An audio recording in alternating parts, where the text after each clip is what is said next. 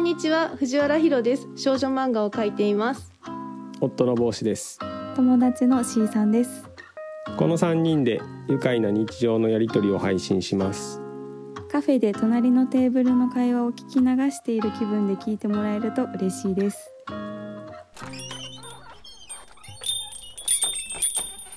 なんか前回はまだ元元気やった。そうそうちょっと持ち直してよかったねっててきてて。そうそう言ってたけどその収録からまあ徐々に徐々にみたいな感じで、次の次の週ぐらい？に、多分半月そっから半月やったかな。そうね。うん。9月半ばに収録してでえっと「紅白」がなくなったのが10月1日とかなんでうん。ちょうど半月ぐらいね。そう。まあ残念だけどすごいよく頑張ってくれたよね。え？え？が誰が？え？俺が？俺が俺俺も頑張って俺もすごい頑張ってくれたよ。頑張ってくれたまあ頑張ってくれた。頑張ってくれた俺すごい頑張ってくれたよ。最後はどんな感じやったんですか最後ね最後はえっとね日曜日やったんですけど、え月曜日になったらまたちょっと病院行って様子見ながら抗がん剤しよっかぐらいの感じで週末を迎えてて、まあ、日曜日やからその動物病院自体がお休みの日やってでずっとその日は私そばに入れたんで朝からもうずっと一緒にいたんですけどまあだいぶ厳しいなっていう感じではあったんですよ。その朝から夕方にかけての段階でももうあの結構目に見えて弱っていってるのが分かるぐらいの感じあってでもなんか本当にずっとそばに寄り添うぐらいで一緒に寝転んでて過ごしてたんで割と穏やかな状態ではあってで夕ご飯作ってる時に、えー、と帽子が、ま、仕事終わって一緒にいてでご飯できたっていうタイミングでちょっとしゃっくりみたいなのやったっけ？なんかねあのちょっともぞもぞしだして「冷え冷え」みたいな感じで、まあ、咳というかなんかそういうちょっと、まあ、引きつけみたいな感じの起こし始めてすごいちょっと様子がおかしいみたいな感じになってでこれはちょっと夜間の緊急病院のその受け付けてるところに相談する電話するわみたいな感じでちょっとバタバタしてるうちにもう数分かな行っちゃったみたいな感じ、ねまあ最後のそういうなんかちょっと暴れる暴れるほどではないんですけど、痙攣みたいなそうですね。そういうのはあって。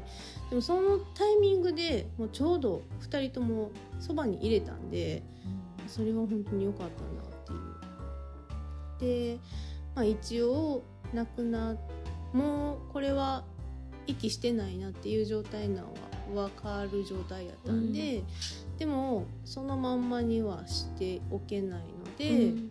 えー、ととりあえず夜間で空いてるところにその普段のところは閉まってるから夜間の初めて行くところに病院。病院に行って、で、まあえっとまあ、死亡確認っていうのをしてもらって、でそのちょっと、えっと、そのままにしておくと体液が出ちゃうので、うん。詰め物をしてもらうっていう処置をしてもらってで一緒に連れて帰ってきて。まあ、私割とあんまりその状態で長く置いておきたくないんですよ。すごい気を使うし、でなんか早くちょっともうなんでしょう。ら楽になってほしいみたいなのがあって、早めに仮装に生かしたい方なんで,、で翌日に予約が取れたんであの霊園ペット霊園の仮装で次の日に送ってあげるみたいな感じでした。でその本音自体はまだ我が家にあるので、あれあれですね。そうそうそうリビングに置いてるんですけどまあそれは適当な時期を見計らって別にいつ納めに行こうっていうのもまだ決めてはなくて、まあ、し四十九日とか別になんかそんなに私猫にそこまでちゃんと仏教でみたいな感じはないんですけど、まあでもお寺に前飼ってたスオっていう猫が、えー、と京都の西樹寺っていうお寺さんのペット層なんかな,、なんかや受け付けてるところがあるんででそこに何でしょう寝かしてあげてる状態なんですけどあそね。もうそこに一緒に入れてあげようっていうのは自分は決めてて、それも紅葉の綺麗な季節に行ったらいいお寺さんやから、うん。もうそういう11月とかそこら辺に行こうかなどうしようかなみたいなうん。状態です。写真とか見ます？何の写真、何の写真？ですかえその最後の日の。うん。分からないですけど、うん。もうなんかもうこれなくなってるんですけど。でもよかったですね二人とも一緒にそうそうそう。うん。ほんとね。持ってたんかな帽子帰ってくんの。うん。それあるかもしんないって思う。結構ちゃんとねあのお経をあげたりとかしてくれるとこなんですよ。これはとりあえず行く前に段ボールになんかこういう感じのお寺みじゃないけどなんかこういうの。えこれはペペット霊園です。仮装をしてくれはる場仮装してくれるところですペットの。花はうちでこうて。うん。そうそうそう。普通の花うやねんん。可愛く。今日、うん。いやいやなんかそのもうねやっぱねもう京都も本当町なんでうん。ペット霊園というかそのペットを送り出すっていうのもすごい行き届いてるというかあそうなんですね。なんかそのシステマチックなんですよ、うん。もう。あ。もう慣れたもんもんみたいな。うんっていうかうち実家の時に飼ってた飼い犬とかって裏の山に埋めたりとかしてたんで。うちもそうでしたよ。そうですよね。ペットの仮装って全然最近じゃないですか、うん、そうそうそうそう。なんでなんかまあ人間のねそのそういうのももうシステマチックにちゃんとこう料金が決まってみたいないろんなオプションがあってみたいな感じじゃないですか。でペットのあのこここも多分京都でい一一番ではないかもしれないけどこの辺の界隈やったらまあ大きいとこここやなみたいな感じの。そんないくつもあるんですね。いくつもありますね一応。でまあ人気の場所っていうのは全然別のとこにもあるらしいですけどそっちは行ったことないんでわかんないんですけど、ペットの大きさとかでも料金変わってくるんですよもちろん。ハムスターレベルからハムスターでも受け付けるんです大か型犬までみたいへなどういう送り出し方をするかみたいなのもちゃんとコースがいくつかあって、ーどういう違いがあるんですかそのコースになんかそもそも自宅で引き渡してあと全部お任せみたいなのもあるし、で私らはちゃんとその場に行って、うん。でその自分たちでお経も一緒に読んだりとかそのの農館みたいな感じの作業とか、まあ、仮想の瞬間とかも全部立ち会うみたいなやつもあるんですけどそういうコースもあるし、何に入れてあげるかみたいなのも、ただ布団に敷くっていうやつもあれば今回うちの琥珀はカゴうんうん。でお願いしてそのカゴもサイズによってやっぱ料金違ってくるし でし本当に棺みたいなのもあるんですよ。でその骨壺とかもいろんなサイズがあるしなんか人よりやっぱそこってすごい違いがあるじゃないですか。そうですね。そうそうそうそうそう。でまあそのまんまあのそこでペット霊園も併設されてるから、うん。そこにお墓を作ってあげることもできるし逆にその共同墓地みたいな感じで、あのもう一緒ごたにしてもらうっていうのもあるしすごいね。なんかどうとでもできるというか。すごいですね。そうそうそうそうそう。で私今回が2回目なわけなんですよ、うん。その送ってあげるのが。で今回2回目で2人で立ち会ってるから、うん。事務的なことを霊園の人に言ってもらって進めるみたいな感じだったんやけど、うん。前回は私一人で送ってあげたんで、うんその向こうの人の気遣いかなんかわかんないんですけどやたら喋りかけられたんですよ。そので一番困困ったというか、はい。記憶に残ってるもうそれはいらんことを言わはったみたいなのが、はい。最後は笑ってあげましょうみたいな。そのな泣いてたらちょっと心配して いけないんで。だから仮想のお別れのそのそんなる瞬か？間はあの笑ってあげてくださいねって言われて笑えなかったんですよ。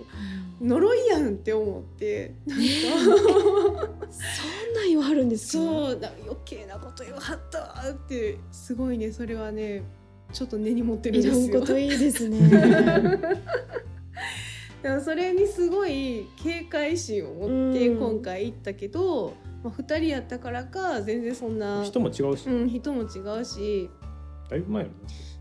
まあうんそうやね。なんかさカメムシの音じゃない？どれ？そんなんわかります？うん。どれが？えさっきブーンって。全然俺音鳴ってんの？分からん。あれじゃない？カメムシの音とかわかります？あれじゃない？わかります私は、えーすごい。違う。どこいやなんか窓にぶつかってたんかもしれん。なんかね今カメムシが飛んであのどっかにぶつかる音がしたんですよ。すごい。喋ってたのに。すごい！すごくないですか？何者？ちちょっとびっくりした私。カメムシの音全然聞き聞き分けられますよすごい。さすが上川町出身。今そうですよ。年めっちゃ多いらしいですねカメムシ。えそれなんですか？カメムシを取る。そう。ですそうえ今それ作ったんですか？ええすごい。ペットボトルを切って。すごいな私ほどにもならんとこれがの音だって正直わからない。音すらしなかったですね。してました？そんな。えブーンって？ブーンカチッ。えー、特技ですよそれ。嬉しく えどこまで何喋ったっけ、えーっとうん。あパークの話で、何どこまであ霊園とか。霊園の話 ちょっとカメムシが出てしまったから。最後の日のまだ来てる時の写真がああそうやな。もうなんかそのこれ朝ですその亡くなった日の朝腎臓が、えっと、弱ると猫はそうやって水場にやたら行きたがるんですよ。なんでもうほんま最後はずっとそういう状態でしたね。こうシリンジでちょっと口濡らしてあげたりとかするんですけどなんかもうそそういうことじゃないというか。ううん。ん、ずっとこう口つけてるうん、飲んでるわけじゃないんですか？飲めない、誰もしてたのかな最後はさすがに飲めてない。なんかたまにペロみたいなのはまだまだ大丈夫な時はやってたけど毎日あの写真を見て落ち込んでるらしいですよ帽子は。辛いでも幸せな人生でしたね個性でしたね。そうやと思いたい。ねどういうう経緯できたんでしたっけ？えっとね私が猫飼える物件に引っ越した時に保護猫をなんでしょう保護してはるところにそこはねなんかね一部屋に結構猫がわーっているみたいな感じの保護の仕方をしてはって、なんかすごい寄ってきたんですよ琥珀が。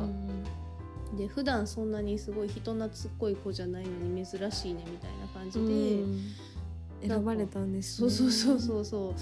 そんな言うんやったらみたいな感じで、でその琥珀とその施設の中で、まあ、相性がいいというか仲が良かった子と2匹で来てもらってで当時琥珀は多分7ヶ月とかそれぐらいの子やったんで、まあまあもう割としっかりした体つきでこの子は大きくなるなっていうのは分かりつつ、もうなんか家来た瞬間にお腹ゴロンって見せてゴロゴロゴロゴロみたいな感じだったんで。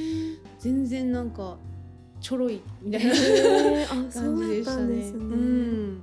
でもまあチャトラなんでうん。割とその人懐っこいっていう毛色の子ではあるんですけど、あ毛の模様でそんな性格が違うんです、そうそうそうそうなんかね白猫は割とプライドが高いみたいなそういうのがあってで黒猫は割と人懐っこいとかもあるんですですね。で白黒の子いるじゃん、ううん。ちの銀ちゃんもそうなんですけど、それはどっちの色が割合がその範囲が広いかによってどっちかの要素に傾いていくみたいな 言われたりとかもします。もうでもああくまでなんか一つの説みたいな感じなんですけどあでもそれ毛色でなんかその言われるのはチャトラは人懐っこくて穏やかみたいな。もうまさにそんな感じでしたね。13年と結局7ヶ月とかやったかな。ぐらい生きたんで。まあまあまうん。あなんか幸せやったね。幸せやったんじゃないかなと。しょうがないしな病気やから。そうそうそう、ん。なかなか見つけるのもちょっと大変やったし、うん。病気自体を。いやでもねなんかめっちゃ泣きましたね。とにかく泣きました家族ねやもんな。すごいしんどかったなって思って。ーまだずっと心の傷やで、ね、立ち直ってないから。全然全然立ち直ってないから。いやそうですね。まあ辛いのは辛いんやけどまあでもやっぱり幸せが勝ってたなとは思いますね。うん。うん。さすがにま参るは参ったんで、うん。その精神的に、うん。に結構本当にあの久しぶりに何でしょうね。なんかのウイルスにかかってんじゃないかみたいなぐらいのその気持ちのよどみみたいなのとかもあったんで。かかってたらよえなんかこうなんでしょうね。体が。そう健うん。健康的な精神で入れないみたいな。うん。なんかどんどん嫌嫌な気持ちみたいなうん。なんかその悲しいとかネガティブな方向の気持ちが振り切れないというかどう自分をコントロールしようと思っても払拭できないみたいなとかが あってでまあ自分のためがまあ結構一番強かったとは思うんですけどまあでも銀ちゃんが1匹でいる状態に慣れてしまうと次の子が迎えにくくどんどんなっていくって思って、でその琥珀が日曜日に亡くなったんですけどその次の日曜日の日に、まあ、調べたら京都でたまたまその日に譲渡会をやってるっていうのがあったんで、とりあえずちょっといろんなところの譲渡会行ってみようかなって思って、でまずそこ行こうって思って行ったんですよ。うん。でそれが七条川端あたりの近くかな？はい。でそのちょっとギャラリーをその日借りて割と定期的に譲渡会をしてはるっていう団体だっへてその日に決めるつもりはなかったけど、うん。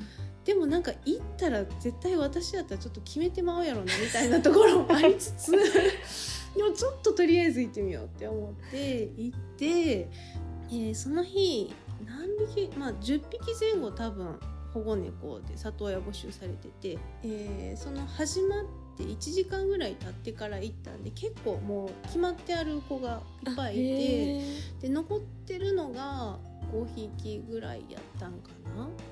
で私どちらかというとちっちゃい子よりあのちょっと大きい子、うんうん。えっ、と子猫の方がすぐに決まるんですよ里親が。そうそうでしょうね。でちょっと大きくなっちゃうと決まりにくいみたいなのもあるから、大きい子で里親が決まりにくくなってるような子がいたらそういう子の方がいいなって思ってたんですけど、うん。意外といなくてその時タイミングで。4ヶ月の子が一番大きいぐらいで、あそうなんですか、うん。あとはなんか2ヶ月とかの子とかやってでまあまあ4ヶ月経ったら猫ってある程度ちょっと大きいんですけどあそうなんですね。も。まあまあでもそっかって思いながらそこであのすずくんっていう保護猫がうん。生地白っていう模様なんですけど、はい。お腹の方が白くて、えっと、背中の方が生地虎の模様なんですけど、でその子とその兄弟の黒猫の子うん。と、あと、えー2ヶ月ぐらいのちっちゃい子猫の白黒の子かな、うんと、えっと、チャトラの兄弟が2匹いて、でそのチャトラの兄弟の子がすごい穏やかやしシニアうちの銀ちゃんはもうシニア猫なんで、うん。あのシニア猫にはやっぱりそのおおとなしい子の方が相性がいいんですよ、うんうん。シニア猫って本当に新しい猫と共生するのすごいハードルが高いって言われてて、すごいストレスがかかるからあんまり元気な子が来ちゃうとそのシニア猫のストレスで体調不良になったりとかしちゃうから、まあ、おとなしいこのチャトラの子たちはすごいおすすめですよって言われたけどもう1週間なんで もうなんかそこでちょっともう我慢できなくなって、うん。もうどうしてもなんかこの子たちがすごいいい子なのは見て見て取れるしすごいわかるんやけど、うん。どうしてもその前の子を思い出しちゃうんでっつって号泣してしまって 申し訳ないっつって。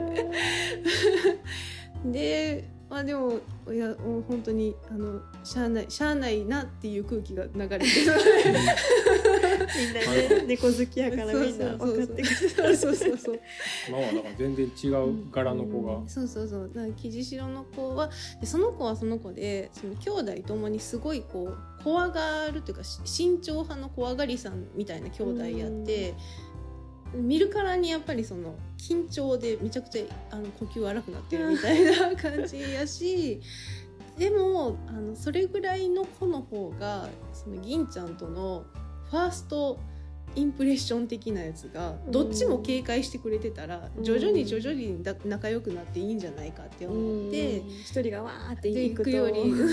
そうそうそう。お互いが警戒し合ってちょっとずつ距離を近づけるような感じでいけるんじゃないかって思って、でそのすずくんっていう子はホームページというかネットで見てる段階でもちょっと気になってたんですよ。ああそうなんですね。可愛いなって、うんこの子いいんじゃないかなみたいな感じの。うん。琥珀やったりスオやったりで前に飼ってた子たちとも自分の中で被らないタイプっていうのもあるしなんか彷彿としちゃうとやっぱなんかなんですね。よよくないというか自分の気持ちの中でちょっと良くないなって思って、なんでちょっと試しにじゃあすずくんをうん。ですずくんとその兄弟猫のりんくんっていうのが兄弟一緒にずっといちゃうと人慣れが進まないっていうのも言われてるんですよ。話してあげてお互いなんかその頼る相手を立ってしまった方が、うん。逆に人にすぐ懐いていくはずってそいううのでいうケースもあるんですね。そうそう。なんで兄弟一緒にっていうよりかはちょっと話してあげた方が基本もなんかその飼い猫として生きるにはいいんじゃないかって言われてる子やったんでじゃあちょっとそのすずくんの方をみたいな。ですずくんが我が家に来てしばらく経ってそのりんくんっていう子が、まあ、預かりさんでまだちょっとあの里親見つかってないらしいんですけど、なんかすぐにすごいデロデロになったらしくて人にへすごい人慣れが進んでいい状態になってるらしいんですけえど 今いい状態です。まあすずくんはうちにうちに来たっていう環境の変化がすごい大きいから、もう本当なかなか慣れてくれなくて。スオくんにしろ紅白くんにしろ今銀ちゃんにしろみんなうちに来てからちょろかったんですけど、そうなんですうねん、もうその日のうちに全然撫でさせてくれるしあのちゃんとリラックスした状態になってたんですけどもうすずくんほど私手こずってるのないそうぐらい。なんですか。うん。みんな男の子ですか？みんな男の子です。へいやここまで慎重やしでなんかその怖がりでで頭がいいみたいななかったなっていうぐらいすごいなんかすごいんですよ。ー今どんな感じですか？今何日目でどんな感じですか？今日が11日目なんですけど、今日の朝初めてすごいわしゃわしゃやって喜んでくれるようになりました。よか え触れるようになったのはどれぐらいだったんですか？触れるのは正直、うん、触れてはいたけどめだからその嫌がったりとか噛んだりとか引っかいたりは全然しない嫌がってるのは嫌がってる。ただ硬直してる状態なんですよ。そうそう。怖い怖いみたいな。うんうん、でもその攻撃性はないんで、なんかそのすごいパシッてやったりとかはないけどもうもうガチーンってピキーンみたいな感じになっちゃうみたいなのは 結構ありました。でも本当にもう徐々に徐々にっていうので鳴らしていって今ようやくこの害がないというか危害を加えない巨人だぞみたいな。そうだそうそうそうでやっぱりその餌を用意したりとかトイレを掃除したりとかってするところを見てると、うん。あこの人間は世話をしてくれる人間なんだっていうのがちょっとずつ分かってくれるみたいでそれでちょっとずつあの甘えてる目線になってきてそうなんですよ。賢い。い。や本当ね賢そうな顔でしたね。す賢い。ごい可愛い。キリリとした。キリリと。若い若いうん。猫なんやなって、そうそう。あなんか今日だからちょっとデロデロになってるの。動画撮ったんですよ。えこれなんていう柄なんでしたっけ？生地。生地白。生地可愛い。いゴロゴロちゃんと言うようになって。ゴロゴロ言ってる。ゴロ言ってる。綺麗な猫。そうそうそうそう ゴロゴロ音がでかいんですよ。結構いかつめのゴロゴロのそうそうですね。虎みたい 白い毛がほわほわでめちゃくちゃ真っ白で可愛い。可愛い手足長いんで。なんかこの左足の前のポイントが可愛いですね、細かい。本当になってんねやここ。えー、可愛い。いや本当なんかやっとそんだけどどうなって。るスマホ傾けてもわからんな。なんかね多分私が飼った猫の中で一番スタイルがいいです。手足が長い。太らへんかったらなこのまま。いや。ねお顔もキュッと引き締まってますね、なんかね洋猫和猫って結構カテゴリー分けされることがあって和和猫って言われるのってちょっと手足が短いずんぐりむっくりしてるみたいな。うん。で洋猫の先祖が海外から来たような猫の品種がもう雑種になってっていう、うん。そういうやつは結構手足が長いススラッとししてるみたいな言われてるんですけどうち多分ね琥珀は筋肉質やったけど別にすっごい用ってわけでもなかったような気がするし、銀ちゃんもスオもちょっと手足短い系やったんで なんかこんな手足長いなって思うのちょっと初めてなんですよ。すごい。可愛いでもこれあ早くおの目にかかりたい。ね。C さんがこっちにいる間に。絶対無理やん。えだから私ら2人にはちょっと慣れてきたけど、お客さんが来た時にちゃんと姿を現す子かどうかも分かんないんですよまだ。もうずっと表さないタイプの子もいいるるんですね。銀ちゃんもどちらかというとうんあんまり来てくれないじゃないですか。うんそうですね。うちのおばあちゃんの猫も最後までそうでしたね、おばあちゃんにしか懐かない猫うんうでした、んでもなんかその猫によっては誰かが来たらバーって出てくる子とかもいるんで、その辺がどうなるかわかんない。い一旦人間になれたらすごい来る子かもしれないしそうちょっと今今からそこは楽しみなとこですね。なんかどういう制度なんですか？その譲渡会っていうのは？もうその行った日に連れて帰るんですか、あ違います。譲渡会で、えー、とエントリーシートみたいなの今回は書くっていう感じの仕人によって違うみたいな。そうそうそう団体がどういうどこまでまあちゃんとするかによるんですけど、こっちの情報もしっかりそのエントリーシートに書いておくんですよ、そのどういうところに暮らしてて、ね。何人で生活しててで仕事が、まあ、仕事を聞くのはどんだけ猫にちゃんと時間を割けれるかみたいにちゃんと猫の面倒を見れる状態かうんうんうんみたいな感じなんですけどとあとは家の平米数とかも書く感じがありました。でその先住猫とかその他の動物がいるかどうかとかもうん。全部そういうのを書いた上でエントリーシートで希望を出して LINE の交換をしてもらって、で多分そのもうその場で私大丈夫やなって思われたんやろうなみたいな感じでスムーズにいったんですけど、多分この人は猫飼ったらあかんなっていう人はやんわり断ってると思うんですよ。あ。そりゃそうですよね、うんでその仕事が忙しいとかって言ってる人とかもちょっとそれやったら子猫を飼うのはまずちょっと、あの無理かもしれないみたいな感じで言われてるのとかも近くで聞いたりとかしてたんで、私はえっと準備をしないといけないことがあったんで、うん。子猫、えーまずケージを用意。が必要なんですね。うん。それは絶対必須で。ケージが必要ということはそのケージの中におけるトイレとかうん。あの水餌置きとか。え、子猫にはなんでケージが必要なんですか？えっと、そもそも新しい猫同士を合わせるっていう時に、ケージ越しに合わせるっていうあステップが必要なんですよ。そういうもんなんですね。そうそうそう。もう急にそのお互いフリーで合わしちゃうと、まあ、ものすごい喧嘩が勃発することもあるしテリトリーの奪い合いみたいな感じになっちゃうけどケージがあることでこのケージの中は自分のテリトリーみたいな感じでお互いがちょっと近づきやすくなるんですね。うん。挨拶しやすいツールみたいな感じ。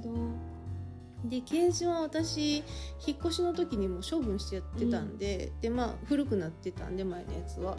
なんで買い直したりとかする時間が必要やってでこっちの準備が整ったら連絡しますみたいな感じで、譲渡会には来られてなかった人が預かりさんとして一時預かりをそのしてる、お寺さんやったんですけど、はい。この鈴子の場合は。でそのお寺さんの都合とこっちの都合のいい日に猫を連れてきてもらうみたいな感じなんで譲渡会から1週間後の日曜日に鈴くんがやってきたみ連れてきはるって感じなんですか？そう連れてきはるのはでもそのそれも預かりさんじゃなくてその譲渡会でやってたスタッフの人。その人が家をも見たりしはるんですか？なんかねちゃんと見るって書いてはあったけど多分大丈夫って思われたのうん。かそんなに調べられなかった。本当はなんか多分刑事周辺の環境とか見るべきやろうなとは思ったんですけど、まあ、何も言わはらへんかったんで。まかりますもんねきっとね多分飼ってるんでね大体うんうん。うん。であと本当に人柄を見てると思います、あの家のその様子とかも含めて、うん玄関先の様子とかも含めそうわかりますて、よね。うんうんうん。なんでそうそうじゃあこれは鈴くんのケージやったね、そうですそうです。そもそも1階と2階で住み分けをさしてて、はいで2階はもともとちゃんと猫がいる空間として作ってるけど1階のその仕事部屋に今いてるんですけど、猫がいる想定をしてない部屋なんで、はいはい。すごい早速傷つきましたね。本棚とかもすごい漁られてしまうし。すぐに2階に持ってこれるやろうってちょっと思ってたところがあったんですよ。でも人慣れがすごい時間かかる。うんっていうのはちょっと自分の中でも想定外ではあって。うん。そうなんですね、うん、で一応トライアル期間2週間で、はい。えっと2週間の間で、まあ、相性をちゃんと見て、うん。まあ、人間もそうやし保護猫自身の体調とか、うん。なんか、えっと環境に合うか合わないかを見つつ先住猫との相性も見るみたいなのが2週間、うん。それがトライアル期間なんですけどそのトライアル期間は全然延長してもらって大丈夫なんでって言われてて。うん。もうあと数日で2週間経っちゃうんですけどね。銀ちゃんと全然合わせられてないんで多分延長は申し出るんですけど、でトライアルで、えー LINE のやり取りだけで、はい。もうあの引き受けますみたいな受け入れさせてもらいますっていうかどうかなんですけど、うん。やっぱり銀ちゃんと全然相性が合わないようだどっちもストレスなようだってなったら申し訳ないけどっていうのでうん。返すっていうことになるんですけど。うん。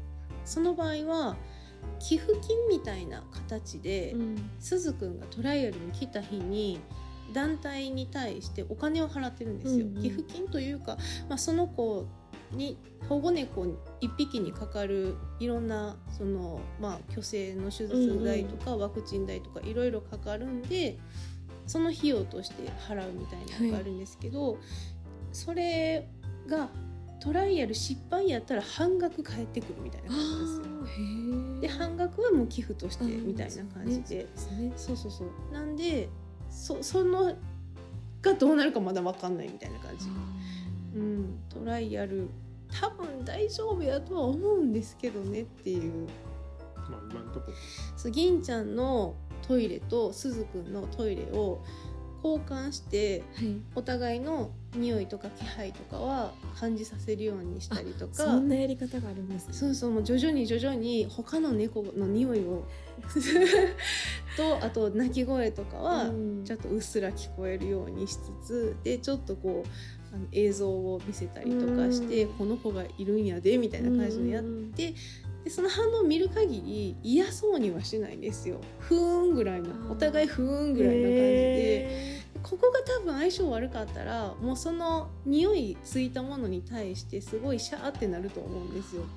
この匂いこのこいつ嫌やみたいな感じでうん匂いで多分感じることはあーると思う人間もそうです。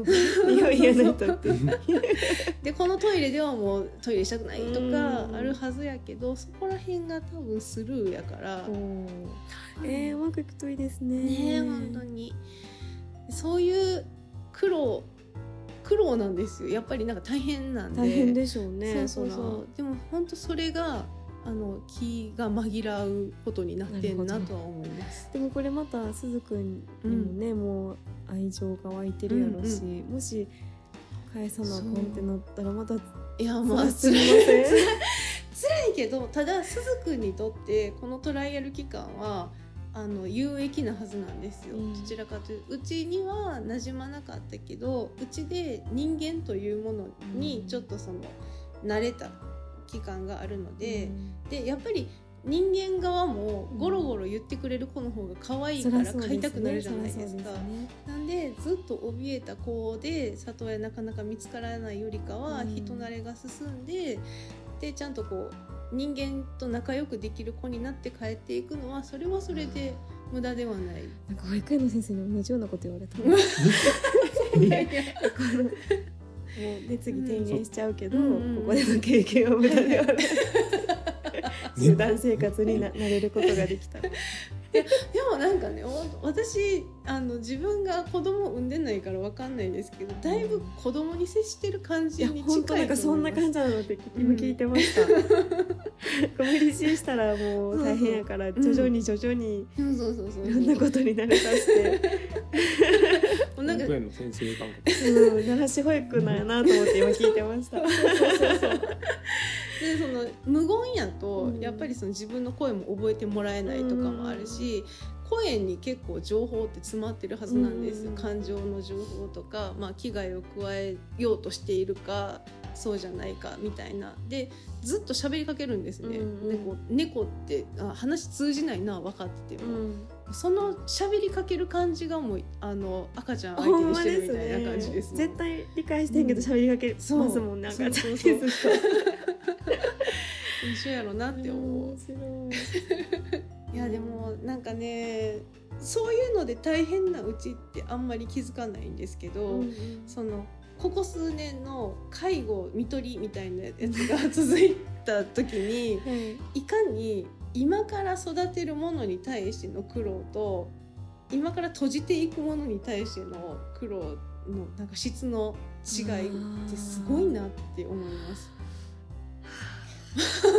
そうですうね。ん、いや本当なんかね閉じていってんなっていう感覚をこここ数年ずっと感じてたからこれは本当に自分も閉じてしまいそうみたいな感じになっちゃうんですよ。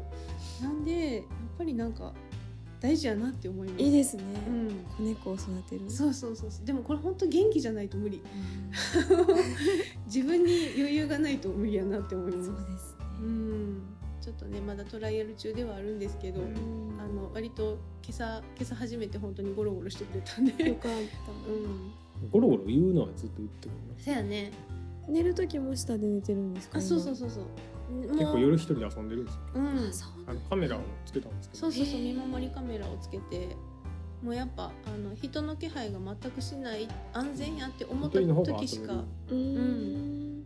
おもちゃで遊ぶとかもそういう時の方が遠慮なく遊んでるへ僕も倒してしまっ いや窓辺でずっと寝てはってえ。うんうん。であの窓のすぐ近くにパソコン置いてたんで、窓でゴロゴロしてる時にすずくんが自分でうっかり窓から転げ落ちてその勢いでパソコンがゴロンってやっちゃってねそれで机傷つきました。あそこは大丈夫だったんですか？パソコンは大丈夫でしたねえなんかすずくんはそのどういう経緯でその譲渡会までたどり着いたんですか？えっとねすずくんは出町柳で、はい餌を結構あげちゃうおじいちゃんがいいてるらしいんですよ。ますねでそのおじいちゃんの、まあ、近くで結構その子猫が生まれちゃうみたいなうん。状態になってたっぽくてでその中の一匹というか、まあ、兄弟で保護されたんですけど、うん。なんでお母さんはあの出町柳でちゃんとその地域猫として管理されてまだいるらしいんですよ。あそうなんですか。他にも兄弟がいたらしいんですけど兄弟の中で捕まえられたのがすずくんとりんくんっていううん。2匹で多分その捕まえられて預かりさんところそれも出町柳のお寺さんで預かりさんで、えっと1ヶ月ぐらいかな多分保護された状態から里親募集で譲渡会に出してもいい状態になったら出すみたいな感じなんですよ。あのえーいろんな病気を持ってないかとかうん調べたりとか、ワクチンの接種とかいろいろやった上で出てくるんで保護されて今で2ヶ月ぐらいなのかうな、ん。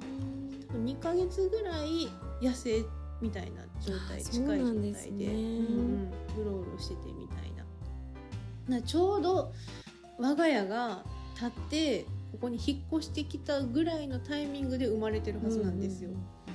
もうだからもうトライアルが成功して本当にうちの子になったらもう誕生日同じぐらいの時でええやんって思ってます。うん。自分で勝手にもうそれって決めるしかないんでですね。わかんないから。そうね。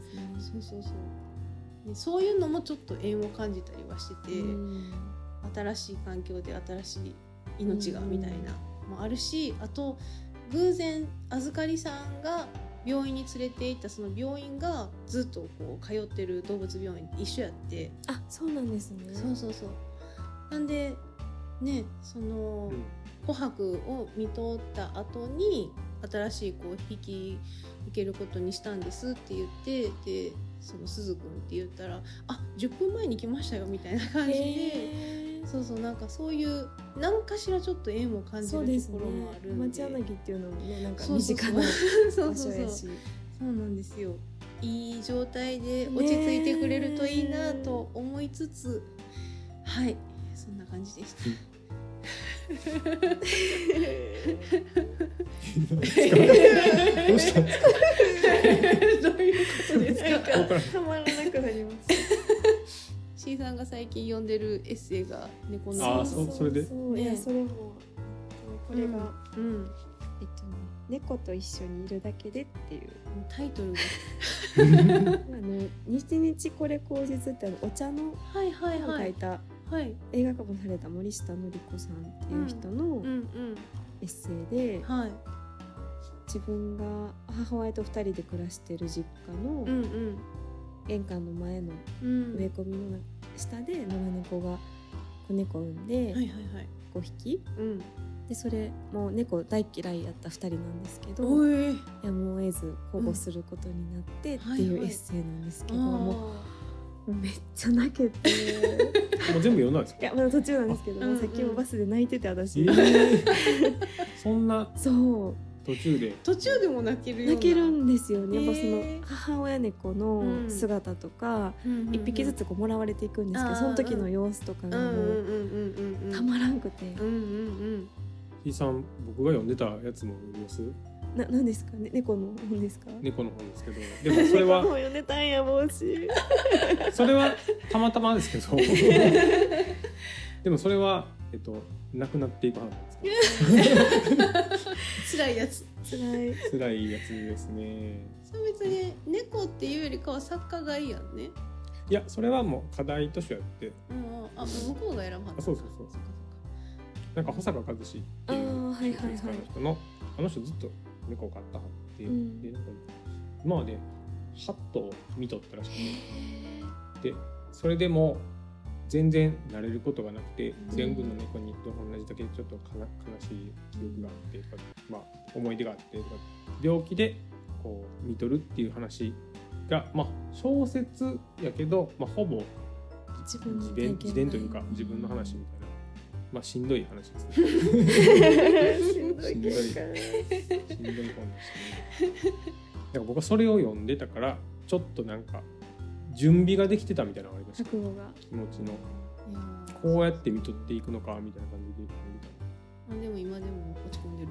辛いですよね落ち込む落ち込んでる。そらそうや、あんま喋らないようにして うん、多分ね慣れないというか私、回を重ねるごとによりしんどくなっていくなっていうのは今回思いました。だからまだそう言ってうん。まだ全然買おうとしてるから、ねえだってこれからまた そうなんですよ。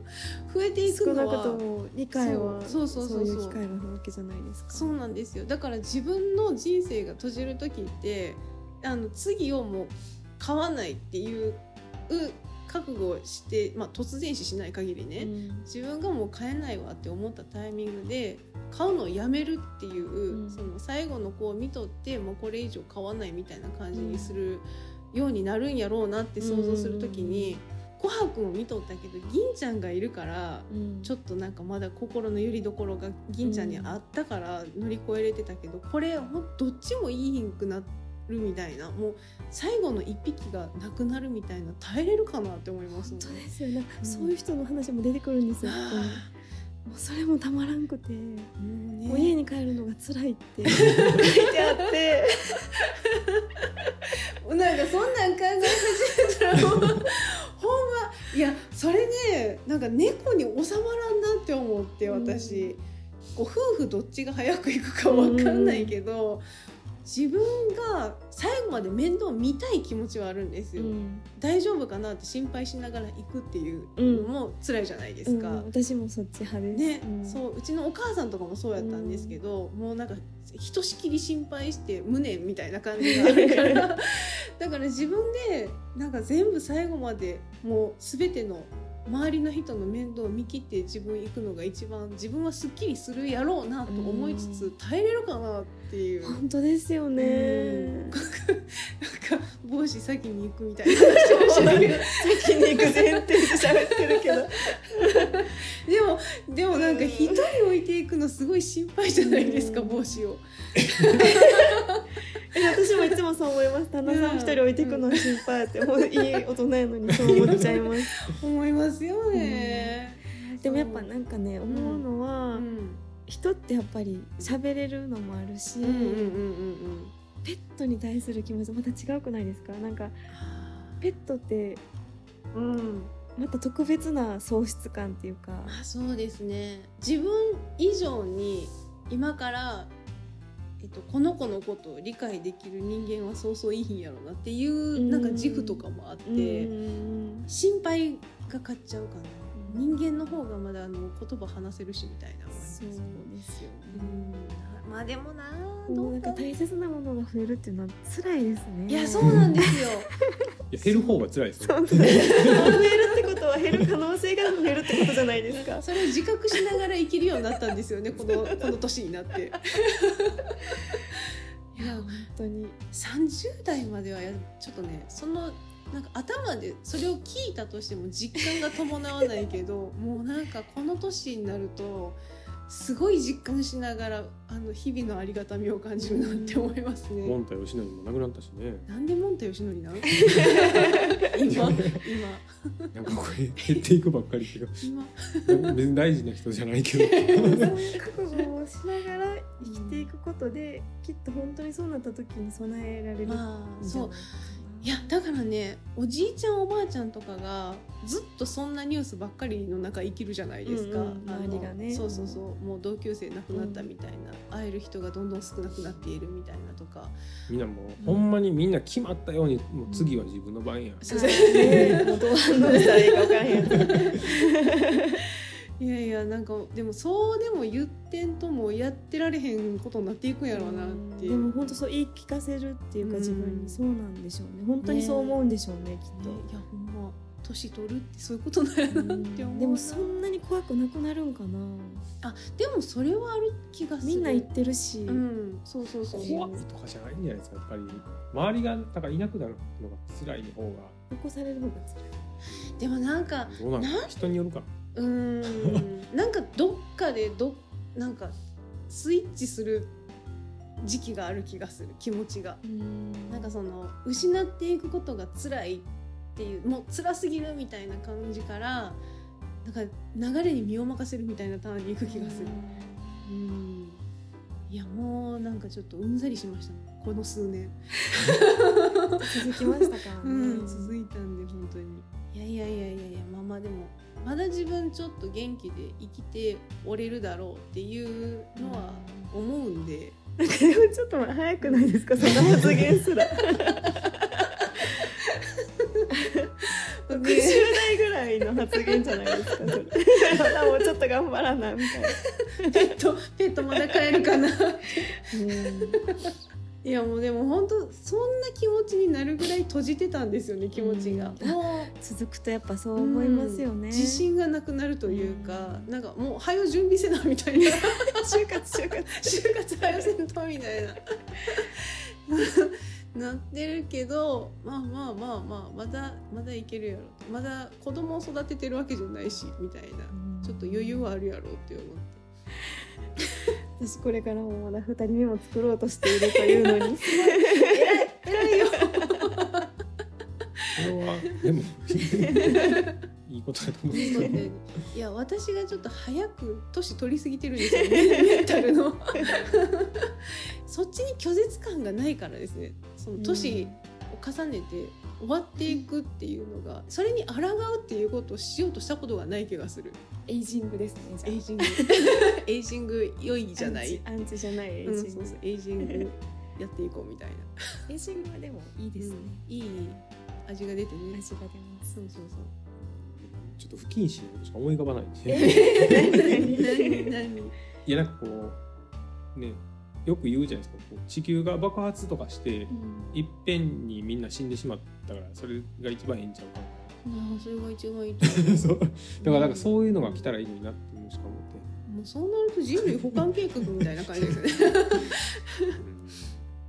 全ての苦しみから解放されるわけなんでね全ての魂が、なんかでも自分だけそうなるのもちょっとうん。なんか周りにうん。かわいそうというか、そうそうそう。残されたものとかね、いろいろあるからもう一瞬で何もかもなくなるっていうのが全てそれを望んでしまうのどうしてもそうそう。救いですよ。でもそうなのかもしれないですね。どういうことですか？自分うん。何自分だけその自分がうん。一人だけでうん。ほんまは自分が全部作り出してる周りを違います。あそのそういうそういう設定のそういう話、ゲゲームみたいなでしょうん。なんかそんうん、もしかしてそうかもしれなくないですか？あ自分が死んだらもうぜ全て無になる自分が全て作り出したもの周りは想像の中でそれであんまりそんな意識を持たん人に対して存在ないお前 NPC やろみたいなそう そういうことやね。作り出されたもの違違う。違うって思いながら行きましょう。うあの自分がいなくなったらみんな悲しむんで。ちゃんとその後も世界は続いてる。続いていくんですよね。そうそうそう何事もそうでないと子供なんかな そうですよ。そんな感じ。で どう締めたらいいんかわからへんけど。ねみんなぼちぼち生きていきましょ氷う河期は5万年後ぐらいに来るらしいんで。最近なんかちょっとなんかその話を聞いたらしいです。ね万年後にはみんななくいやもうちょっと寒くなるんで。寒くなる人がだいぶ減るから。レベルじゃなくない。ですかでもなんかう今のクロマニョン人は氷河期乗り越えたらしいだからんね5万全然生き残れる5万年の間に多分人類なんかしてるでしょうねそれに対策を。移住とか。うんそうそうそうそう。対策を、宇宙で住むとか。うん。ねえ不思議ですね。不思議ですねもう死んでるもんな。本当一瞬なんですよね私たちの。そうですよ。そうですよ本当。一瞬で年取ってますからね。本当ちっぽけなんでね。ちっぽけですよ。大げさに考えることではない。はず。ねでも自分にとってそれが全てなんですそうす本当に。宇宙がどうなるのか知ったことじゃないはい。という何ことでのこっちゃねお菓子食べましょうか。そうしましょうかはい、もう3時になってまうわう。んこの配信ではお便りを募集しています。番組の詳細にある質問箱までお寄せください。またツイッターで「ハッシュタグひろなん」ひろはカタカナ、なんはひらがなでツイートしてください。ではでは次回の配信、だんなんやろう。